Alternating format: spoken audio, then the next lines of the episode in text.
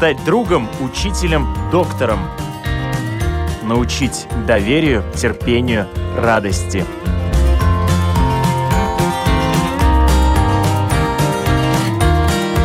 Школа для родителей на Латвийском радио 4.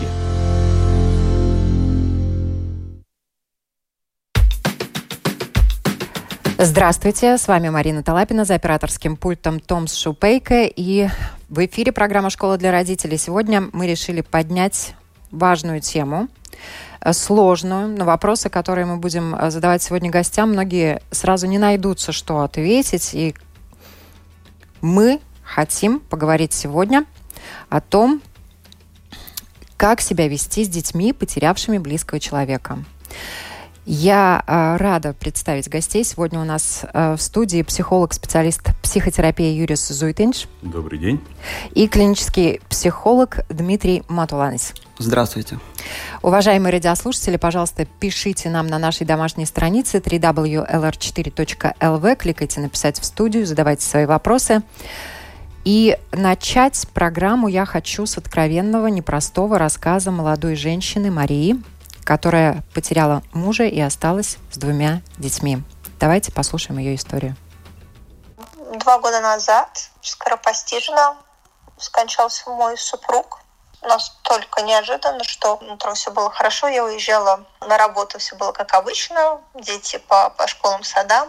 И Обычно мы созванивались э, около обеда, там примерно 12 час. Это был как ритуал. И он не ответил, я перезвонила еще и еще, и где-то к двум я поняла, что что-то не так. Почувствовала.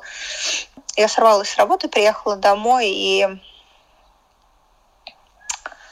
и он уже крепко спал. Дальше была темнота и пустота, и я сильно ничего не помню. Супругу 35 теперь уже навсегда. И а, это было начало сентября, дочь только пошла в первый класс. Случайно, абсолютно, это была еще первая неделя, я все еще ждала, когда мне позволят а, забрать его, чтобы похоронить, потому что ну, столь юный возраст. И, в общем, было криминальное дело открыто, естественно. Ну, в общем, это такой лишний аспект для переживаний да, в тот момент был. И я случайно на портале Е-класс чисто случайно наткнулась на надпись «Kalnim пари, palīdzība bērniem, kuri pazaudēja tuvu cilvēku». Что-то типа такого. И в тот момент я не знала, как сказать э, детям наверное, поэтому я зацепилась за эту фразу. И я написала, была какая-то небольшая анкета, я уже ну, не помню, что-то там, серия имя, фамилия, какой-то, может быть, там, дата рождения дочери. Достаточно юн, ну, маленький был, то есть два с небольшим годика. На тот момент я больше думала о дочери, потому что надо было как-то ей сказать. И, и этого я очень сильно боялась. Я написала буквально через день, наверное, мне перезвонили – я даже помню, это было накануне похорон. Позвонила Эстер. Первое, что для меня было так удивительно, что со мной говорили полчаса. Незнакомый человек потратил полчаса своей жизни на то, чтобы поговорить э, с достаточно неадекватной на тот момент э, женщиной. Меня тут же спросили, как мне могут помочь сейчас, может быть, есть что-то, что я хочу сейчас ну, проговорить. И я сказала, что я не знаю, как сказать дочери. Я ну, не знаю, как это вообще преподнести, откуда начать. И Астер объяснила мне, как говорить, что говорить. Главное, сказала, что надо быть честной с ребенком и ничего не придумать, говорить так, как есть. Открытым текстом сказала, что в начале октября дочери могут предложить психологическую помощь, как индивидуальную консультацию, так и групповую терапию.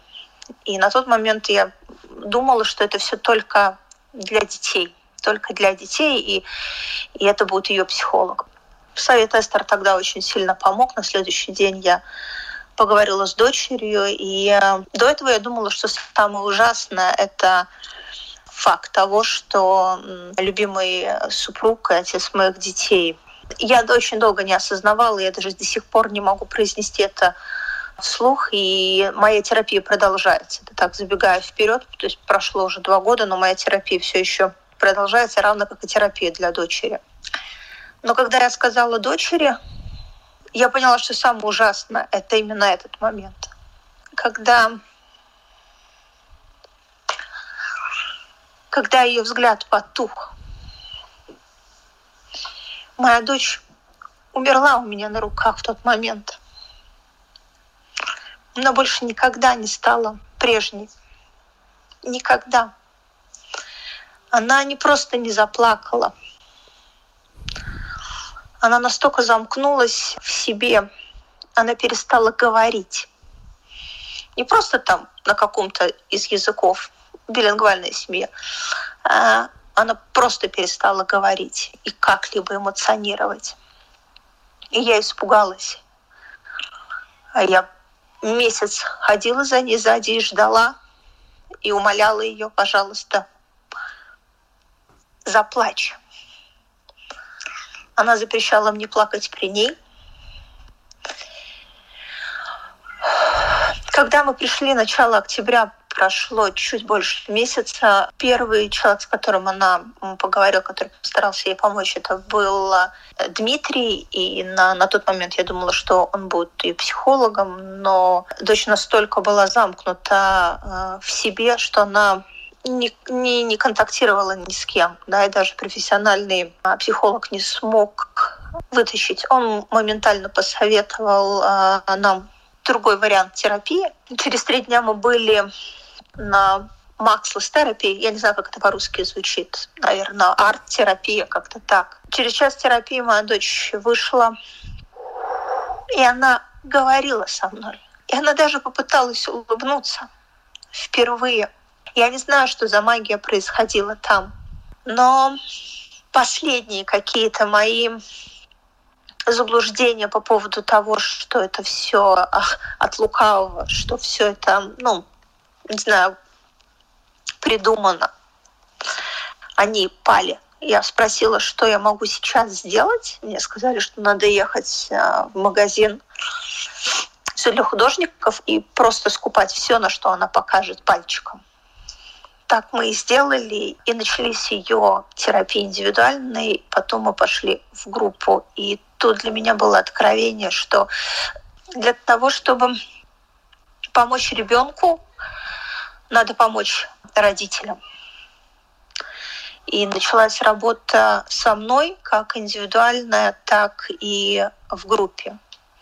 Впервые я пришла, мы пришли с дочерью на групповые терапии на 56-й день после а, смерти супруга. И я помню, потому что все сидели и говорили о том, сколько прошло месяцев, лет а когда я назвала свою ужасающую цифру, абсолютно все заплакали. Не потому, что им жалко. И я услышала фразу, которую на тот момент не очень поняла, но сейчас я очень сильно ее понимаю. Нам так жаль, что ты только в начале пути, что тебе так долго еще идти сейчас звучит, как будто мы в секте, но нет, но идея в том, что опыт восстановления, опыт э, возвращения. На данный момент я достаточно спокойно говорю, я контролирую свой голос, свои эмоции, но тогда э, я не могу это описать. Я не знаю, что было бы со мной, если бы не было этой программы.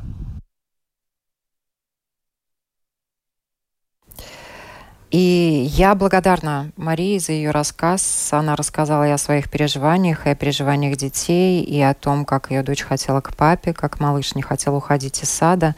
Я не смогла включить э, в программу интервью полностью, мы ограничены временем, но эта женщина рассказала, что поддержку, которую она получает по программе «Через горы», э, она неоценима. Вот я еще раз э, напомню, у нас сегодня в студии психологи, которые работают в этой программе. Э, Юрис Зуйтинш и Дмитрий Монтуланис. Спасибо вам большое, что вы пришли, и что мы будем сегодня говорить об этой очень важной теме, потому что эта тема рано или поздно касается всех людей, и э, даже если взрослый человек теряет маму, папу, он теряет его как ребенок, да. Вот расскажите, пожалуйста, о программе. Хотел сказать большое спасибо Марии за очень смелый рассказ своей истории. Это действительно требует большой смелости, чтобы поделиться с, со всеми своей, своей болью. Наша программа существует с 2017 года. Называется «Calling Party» или можно перевести как «Преодолевая горы» или Через горы. Через горы, да. Это что-то... Горы ассоциируются с чем-то таким... Эм, Непреодолимым. Трудным таким путем, да, который все-таки преодолим. Это преодолимый путь, но он сложный, и иногда нужен, наверное, проводник, да, потому что не все хорошо могут знать эти горы, не все знают этот путь, как его пройти. Собственно, мы являемся некими наследниками немножко другой программы, которая э, начинается в 1994 году в Эстонии э, с большой трагедией с паромом Эстония. Э, это такая общенациональная трагедия и общеевропейская, и наши коллеги создали такие детские лагеря, где оказывали психологическую помощь детям. И когда в 2013 году мы столкнулись э, с, э, с нашей максимовской трагедией, они сразу оказали нам предложили нам свою помощь. И все началось с таких детских лагерей в Латвии, и постепенно это перетрансформировалось в длительную такую эм, более углубленную программу. А сейчас программа длится около 8 месяцев. В программе 5 параллельных групп. Это младший школьный возраст, э, это дошкольный возраст дети, это подростки и это родители, две родительские группы. То есть работается, именно работа ведется параллельно со всеми этими группами. И за время существования программы, сейчас уже идет пятый сезон, пятый год, э, через нашу программу прошло э, более 130 семей. Это более 200 человек. Мы оказали где-то около 300 индивидуальных консультаций и большое количество групповых сессий. Там уже трудно сосчитать. Программа набирает обороты, и мы сейчас оказываем помощь, э, психологическую помощь всем желающим. Да. Э, любой семье, которая столкнулась э, с потерей, со смертью близкого человека, который испытывает трудности, они, они к нам обращаются, и мы готовы оказать им помощь по, по мере возможности. Но вот э, в нашем обществе, э, как я сказала в начале, да, несмотря на то, что это касается всех, эта тема, да, а, а, как-то не принято а, говорить об этом, не, примет, не принято готовить к этому, а именно разговоры, уже даже в раннем возрасте, они помогают э, спокойнее и легче воспринимать эту тему. И первый вопрос, который я хотела бы вам задать, наверное, не как специалистам, а как э, людям. Вот вы, э, будучи детьми, когда сами узнали о том, что есть такое смерть? Очень хороший вопрос. Э, это был на самом деле очень экзистенциальная такая... Сейчас я это слово понимаю, что это значит, а тогда я не понимал, что значит смерть, и что значит экзистенциальный эм, какой-то вопрос, экзистенциальное... Задуматься о чем-то таком очень существенно важном.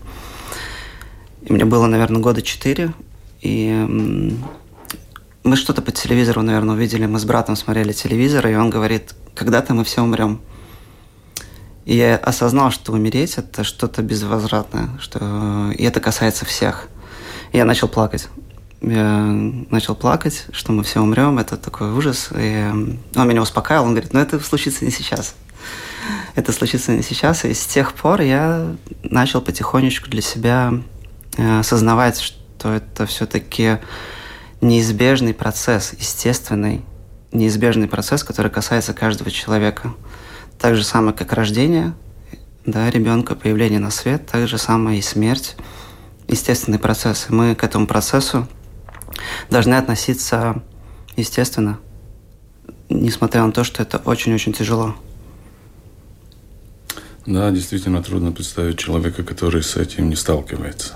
А рано или поздно все дети э, играют, играют смерть, э, видят, как, ну, хотя бы падают листья, да. А, сталкиваются со смертью своих любимых животных, например, mm. да. Это потеря. Также, также дети теряют бабушек, дедушек. И как бы тогда э, кажется, что жизнь идет своим чередом. Гораздо труднее и сложнее, если эта потеря э, не совсем э, в такой э, принятый да, или ожидаемый поток жизни, если э, теряется человек, э, который, в котором э, ребенок еще нуждается. Да? Э, особенно это потеря родителя э, в молодом возрасте, в юности. Или потеря брата, сестры. Это сильно приближает э, смерть э, к самому ребенку. Это уже не такая теоретическая вещь, это ребенок сталкивается и с, с, с феноменом смерти, он, он сталкивается с тем, как люди это переживают, переживания родителей. Это обычно сильные эмоции. Вы уже упомянули, что это такая сложная тема. Так э, в чем же сложность? Сложность именно в эмоции. Говоря об этом, мы испытываем сильную эмоцию. Мы сталкиваемся с эмоциями других. Э, часто теряемся. Проявлять, не проявлять, как проявлять, как, э, что говорить в поддержку. Да? Часто сталкиваемся с действительно часто с неосознанным желанием – избегать таких эмоций, таких ощущений. Да? Ищем легкие пути и говорим, что э, все хорошо, все пройдет, там, время лечит, э, но иногда не хватает нам силы немножко остановиться и побыть с тем человеком, который э, переживает э, утрату, который переживает горе. Я думаю, именно в этом есть сложность. А если это касается ребенка? это еще сложнее. То есть э, вопрос, э, проявлять ли мне как взрослому свои эмоции при ребенке, да. Или сдерживаться. Или сдерживаться, да. Вот обычно родители упоминают такое слово «держаться». Да. Мы должны держаться.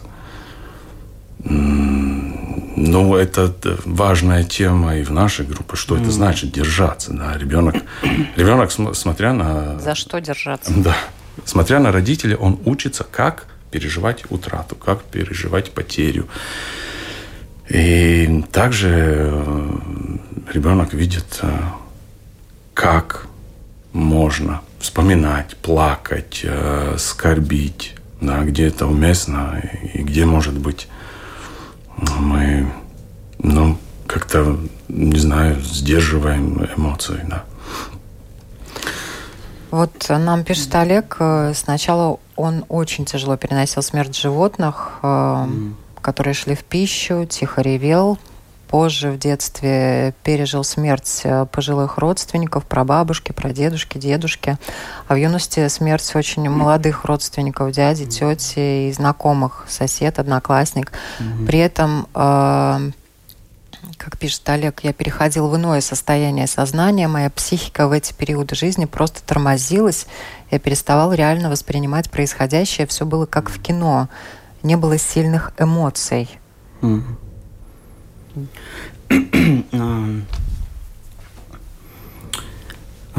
Отношения с людьми – это такая некая привязанность эмоциональная. Эмоциональная привязанность, можно понимать это как это как наша такая неотъемлемая составляющая нас самих. И когда мы теряем близкого, от нас как будто бы отрывают кусок чего-то важного. Да? Мы теряем что-то действительно очень ценное. Мы теряем часть себя. Опору, если мы это сами родители. испытываем эту смерть внутри себя как, в, каком, в какой-то степени. И это очень тяжелый процесс. Mm-hmm. Это естественный процесс. Он вызывает, как Юрис говорит, очень тяжелые эмоции мы можем, человек может чувствовать какую-то оглушенность вначале, э, шок, не чувствовать толком ничего. И это очень индивидуально, что, через что люди проходят. Но что важно, э, как Юрий сказал, дети учатся от родителей. Э, есть такой процесс социального научения. И то, как родители справляются, это передается детям. Если с детства э, это табуируется, тема смерти под запретом, мы боимся ее поднимать, мы не вспоминаем умершего человека, мы не берем ребенка на кладбище, мы не берем его на похороны, боясь, что это его травмирует. Ребенок, самого, человек самого детства просто не имеет этого навыка справляться с потерей, с этой естественной частью нашей жизни. Любой человек рано или поздно столкнется с потерей в своей жизни. Кто либо умрет из его близких людей, ему придется справляться, а этого навыка нет. Э, семья не дала ему этот навык. Поэтому наша программа, она уникальна тем, что в нашей культуре в целом это не принято, это табуировано. Мария э, в интервью она сразу сказала, что ей позвонили, и самый для нее вот тяжелый момент, она не знала, как э, поговорить с дочерью. Ей сказали, что надо поговорить mm. сразу и честно, mm-hmm. открыто, ничего не скрывая и так далее. И вот то, что касается детей вообще, как с детьми разговаривать о смерти и когда с детьми разговаривать о смерти. Я поделюсь своим опытом. Я была маленькая, и тема смерти в моей жизни возникла, когда я увидела в окно э, проезжающую траурную церемонию во дворе. Да, там машина, на нее погрузили гроб, и вот вывозили, и вот я, а что это? Бабушка, дедушка, это, ну, э, это смерть, мы все умрем. И я сказала, хорошо, пускай все эти люди умирают, но mm-hmm. мы не умрем точно. Сколько вам лет было? Пять лет мне было. Пять лет. Да. Mm. Потом э, родителям и э, близким, бабушке, дедушке удалось э, на мои вопросы, отвечая, э, дать мне понять, что все-таки э, мы все умрем. Mm. И я сказала, хорошо, раз это неизбежно, тогда мы с вами умрем в один день чтобы это было менее травматично mm-hmm. для меня. Вот, но бабушка с дедушкой, они, видимо, э, как раз э, мудро очень подошли э, к этому, и они очень нормально мне объяснили, что все-таки они умрут раньше. И э, я эту историю рассказала э, и прошу вас помочь радиослушателям, которые не знают, как и когда говорить э, с детьми о смерти, да, вот э, как подбирать слова, особенно если это маленькие дети, которые очень открыты, которые любопытны, для которых э, нет еще табуированных тем, да, как с ними, когда разговаривать о смерти? Это действительно важный вопрос, э, с которым сталкиваются все родители, если есть потери. И вы знаете, э, но вот по теории э, довольно ясно. Открыт, открыто говорить, э, говорить так, как э, сам взрослый это понимает, соответственно, возрасту ребенка. Но обычно трудность это сделать. Обычно мы сталкиваемся с тем, что как бы ясно, что надо сказать, понятно, что надо говорить, но взрослому самому трудно. Вот и тут можно наблюдать разные причины этих трудностей. А, бывает, когда э, родители думают, что ребенок не поймет, а, что это такое. Да? И подбираются какие-то такие метафоры. метафоры, вроде легкие слова, которые как бы э, смягчают Э, разговор смягчает эту эмоцию. Ну, самое распространенное – это он ушел, он заснул, да. Но на самом деле это может обернуться совершенно по-другому, и ребенок понимает, что такое заснуть, он засыпает каждый он вечер. Он буквально это воспринимает. Да, он буквально, да, он понимает, э, я могу заснуть. Да, и, и я могу уйти. Я могу уйти, и, и чем это отличается? Иногда э, путаница еще больше, нежели мы называем Э, смерть смертью. И э, психологи даже писали некий, некий такой э, порядок, как э, в сознании э, человека с, э, с взрослением приходит понимание о смерти. Да? И, и, и то, что вы описали, этот, э, этот случай, что смерть, да, конечно, она существует, но она никоим образом меня не касается. Да. Mm. Я довольно и в литературе об этом так написано. Я думаю, что это такой э, тоже вопрос э, нашего бытия, как, как мы есть, насколько мы э, с реальностью сталкиваемся, сколько мы живем в иллюзии. И такие ситуации от нас э, требуют э, избавляться от всякого рода иллюзий и с ребенком поговорить очень-очень откровенно. Да. Иногда э, помеха э, является, как я уже упомянул, например, э, страхом вызвать сильные эмоции ребенка. Да? Э, если я э, упомяну слово смерть, то мне как-то кажется, что это настолько тяжело, что ребенок может эмоционально не выдерживать. Да? Ну что это значит не выдерживать э, такое слово? Даже ну, наши фантазии там уже действительно заходят за всякие границы. Но само понимание слова смерти уже как бы охраняет ребенка. А, э, действительно, мы в пять лет не понимаем смерть так же, как мы его, э, этот феномен понимаем, не знаю, там 30, 40, 50 лет. Да. Но, может быть, страх у взрослых, он э, даже более сильный, нежели чем у детей, да, да потому да, что дети да. переживают. Я пришла недавно в детский сад э, к своему сыну, они нашли э, погибшую бабочку, mm-hmm. устроили церемонию. Mm-hmm. Вот, у них э, была траурная церемония, и малыш все время там в течение какого-то нескольких часов вечером там всем рассказывал, что вот в детском саду умерла бабочка, mm. мы ее это, хранили. Это феноменально, что у детей отношение к смерти может быть более естественно, чем у взрослых, и эти защиты психологические, они не настолько сильные и не так сильно сформировались еще.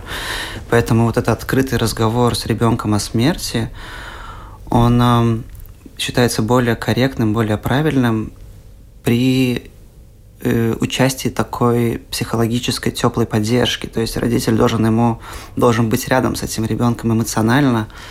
Ребенок начнет плакать, у него будут естественные эмоции. Это абсолютно нормальные эмоции, когда мы теряем близкого человека. Естественно, чувств, чувств, чувствовать горечь, э, грусть, плакать, и, может быть, даже реветь или замкнуться в себе. Да, это такие естественные реакции. Очень важно родителю быть рядом с ребенком, оказывать ему такое чувство присутствия, чувство эмоциональной поддержки. Я рядом с тобой, и мне тоже тяжело. И это нормально, так себя чувствовать в этот момент. И тут э, важно очень, конечно, поскольку взрослый человек тоже переживает, и переживает сильно, и переживает, может быть, я уже сказала, сильнее, чем э, малыш, да, э, не перегрузить ребенка своим горем. Это тоже важный момент. Да, да, это важно. Э, действительно, свой страх не накладывать на ребенка и, и свою эмоцию э, как-то не передавать неосознанно, а, а скорее всего э, быть в контакте со своими чувствами. И поэтому и в нашем проекте есть также группа поддержки для родителей. Э, действительно, у родителя сложная, сложная роль такая. Во-первых, действительно, это э, скорбь, которую он сам переживает, плюс поддержка ребенка. И быть вместе с скорбью детей тоже тяжело. Но нам кажется, что мы, как взрослые, должны уберечь ребенка от от э, суровой жизни, да, тут... Э, ему еще рано. Да, ему еще рано, а тут вот э, эта жизнь так вламывается, да, в наш, э, так как бы созданные такие условия э, уютные и и вдруг что-то такое, чему мы не можем никак не повлиять. Мы, мы должны э, смиряться с бессилием. Своим собственным. С своим собственным, с бессилием повлиять на ситуацию, с бессилием э, избавить ребенка от горя. Это невозможно. Э, иногда, иногда есть, когда родители заблуждаются, им кажется, что они могут э, уберечь ребенка от горя. Они, например, не говорят а, а происшедшим, они берут на похороны. А, чаще это связано с потерей брата или сестры ребенка, особенно младшего, да, или смерти при родах. да, то ребенку, который дома, часто даже не говорится, что произошло. Но, как практика показывает, это оставляет э, сильный след э, у ребенка. Ребенок чувствует, что что-то явно не так. Но поскольку он не знает, что не так, то он эту пустоту заполняет своими фантазиями. И фантазии всегда э, гораздо ярче и ужаснее, чем реальность. Mm-hmm. И на практике мы встречали, что после все равно к этому надо возвращаться. И это еще сложнее. Это еще сложнее, и приходится рассказывать. Э, э, да, да, это, это некая иллюзия, что мы можем уберечь ребенка от, от естественной жизни. Э, иногда очень дорого обходится. Как бы. Да.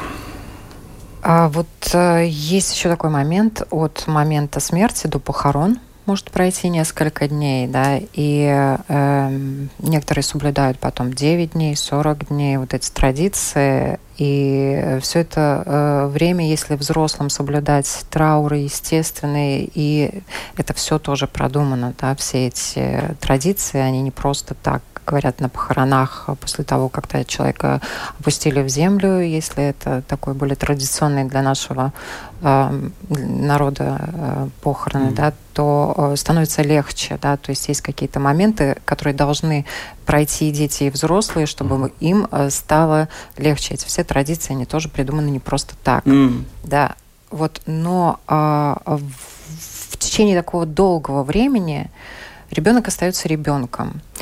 И ему может захотеться поиграть в этот момент. И, может быть, это не всегда будет э, вовремя для окружающих. Вот как родителям вести себя в такой ситуации? Ребенок и горевал, а сейчас вот вдруг на похоронах он достал какую-то свою любимую куклу или машинку и ушел в себя, может быть, через нее или так далее. Вот как им вести себя? И эм, это может казаться неестественно да, для родителей, что как же так?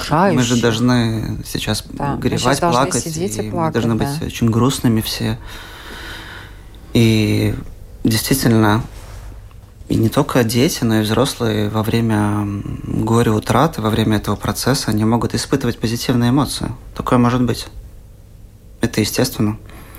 Люди могут смеяться, в какие-то моменты могут даже веселиться – Вспоминать что-то хорошее, вспоминать улыбаться. что-то хорошее про этого человека или действительно абстрагироваться и смеяться по другим поводам. И дети так же само. Да, и мне кажется, что это, это следует воспринимать э, естественно. Это э, часть, часть, э, часть этого процесса. Это такой некий э, естественный процесс, и могут быть разные эмоции и позитивные, и негативные, и мы не должны ожидать чего-то конкретного. Каждый мы должны, человек... наверное, говорить, что надо делать. Да, это очень важно, потому что каждый человек, он суккубо индивидуально э, идет через этот процесс. Этот очень индивидуальный путь. У каждого свой путь через эту гору, да, и э, свой маршрут. Да, совершенно верно, и это зависит от того уровня понимания происходящего. Если говорить о детях, то они э, часто с этим феноменом только знакомятся. Есть э, разные причины, почему, например, ребенок в похоронах может не плакать. Да, он э, может даже ну, как-то как более естественно себя вести. Это могут быть разные причины этому, э, начиная с того, что он не знает, как себя вести, с ним никто особо не говорил, э, и кончая тем, что ему кажется, э, что он должен позаботиться о родителе, да, которые, или о родителях, которые очень сильно переживают, но ему кажется, если он еще заплачет, то родители уже не выдержат. Да? Вот иногда дети как бы даже ну, отказывается от проявления своих эмоций. Э, ради взрослых. Ради, mm. ради взрослых. Но это, это действительно, надо понять, это очень индивидуально. Очень индивидуально. Ни в коем случае мы не можем, от, э, особенно от ребенка, требовать что обязательно он, он должен плакать. Да. А он может э, вообще э, э, знакомиться с интересом, что же происходит. Он может наблюдать за взрослыми. А мне грустно, но как взрослые на это реагируют? Да? Не все же плачут. Кто-то плачет, кто-то говорит э, э, там, слова поддержки, да? кто-то не плачет. И ребенок ищет свой путь, как, как он с этим э, справляется. И э, часто случается, что э, э, да, ребенок на похоронах э, не плачет. И в завершении нашего разговора, который пролетел, и которому, я думаю, что надо будет обязательно еще вернуться, потому что нам много пишут и э, много задают вопросы. Э, то, что касается окружающих, да, э, в силу разных обстоятельств кто-то не хочет беспокоить, да, и дети ходят в школу, их одноклассники тоже не знают, как себя вести. И тут, наверное, им тоже могут помочь родители, рассказать, как, как лучше, да, как вот ты чувствуешь. И, к сожалению, в обществе иногда даже вот чураются, отстраняются от этих людей, потому что, с одной стороны, хотят не беспокоить, с другой стороны, не хотят соприкасаться с горем. Как э, приучать детей к тому, что горе может быть у их одноклассников, у их близких, как себя вести в этой ситуации? Ну, э, наверное, надо начинать с того, что убираем э, табу, что э, не говорим о потере, не говорим о смерти. Э, это, это, это составляющая жизни. И, на мой взгляд, э, ребенок э, должен постепенно с этим знакомиться. И э, действительно, слава богу, в семье никакой потери нет. Но мы живем в обществе. Mm. И, ну, можно встречаться с потерей, э, что у друга в семье или одноклассника. Да. И сопереживать, это и тоже естественно. Совершенно верно. И, наверное, обучение заключается в том, что мы разговариваем об этом. Говорим о том, что мы чувствуем, а немножко делимся о том, как мы, э, как мы это переживаем. Да? Э, кто, э, что, что переживает человек, который потерял, и что переживает человек, который рядом с тем, кто потерял. И это, думаю, важно. И, конечно, хочется как-то сказать, что детям это важно. Наверное, э, также это важно и родителям. На рабочих местах встречается тот же феномен. Mm. Коллега не знает, как подойти. И, и, и вроде мы принимаем иногда какие-то по своим понятиям. Кажется, что, наверное, надо взбодрить человека. Я прохожу мимо там. Сказать, держись, все будет держись, хорошо. да, стук все наладится. по плечу, да, все будет хорошо, мы да, с тобой. Все наладится, да. Да. да. Время, время. А человек-то не вернется, да. И это не помогает. Эти те слова, которые не помогают человеку. Да, все будет хорошо. Найдешь себе нового мужа. Все нал... Сколько можно скорбить, уже прошло полгода. Да, да соберись ты уже. Давай улыбнись, пойдем куда-нибудь сходим, развеемся. Да? И это такая некая девальвация того, что человек э, чувствует. Это не идет, это идет в разрез его настоящими чувствами. Да, но это действительно связано с тем, что тот человек, он не может выносить этих э, mm. сильных эмоций, да, это, этого горя, он за, за, сочувствует. И если он больше осознавал, что он чувствует, я думаю, этот разговор был бы гораздо открыт и, и, наверное, более полезным. И тут, наверное, все-таки вот э, очень многое зависит от того, как мы чувствуем других людей, да. И Потому как мы себя чувствуем. Как мы себя чувствуем и как mm. мы чувствуем других людей, насколько мы можем прочитать свои эмоции собственные, mm. да, и насколько мы готовы сопереживать, mm. и когда э, надо подойти, и когда надо не прикасаться, и не хотел, трогать. Надо добавить, что все идет из семьи, и э, государство начинается с семьи, и чтобы это было в школах правильно, чтобы это было на рабочем месте правильно. Поэтому надо начать с себя, со своей семьи, со своих детей и э, снимать это табу. Да? снимать табуированность. Спасибо вам огромное за этот разговор. И нам очень много пишут. Ольга, кстати, тоже написала, что надо в школе вести предметы поведения и психики в разных ситуациях. О поведении людей. Хорошая идея. Наверное, Хорошая да? идея. Да, и намного пишут, и это действительно вопрос, который затронул много. Я прошу прощения у радиослушателей, чьи вопросы мы не зачитали тут. И опять же вопросы от Инги, что такое психика, какая структура, да, то есть вот тоже mm-hmm. люди, люди хотят это узнавать и о влиянии религии, религиозных традиций mm-hmm. на эту тему. Да, а, Григорий, спасибо вам большое за вопрос. Я уверена, мы еще вернемся к этой теме обязательно и поговорим. Ну а сегодня спасибо вам большое. Я напоминаю, на сегодня в гостях э, психологи э, Юрий Зуйтинш и Дмитрий Матуланис. И мы говорили о теме, которая называется «Смерть». Угу.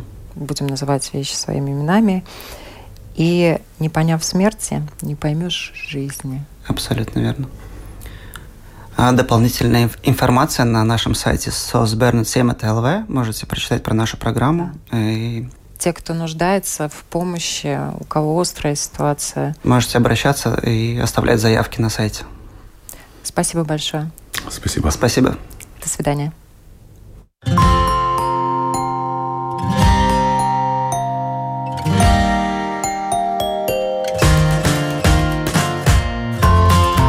Стать другом, учителем, доктором. Научить доверию, терпению, радости.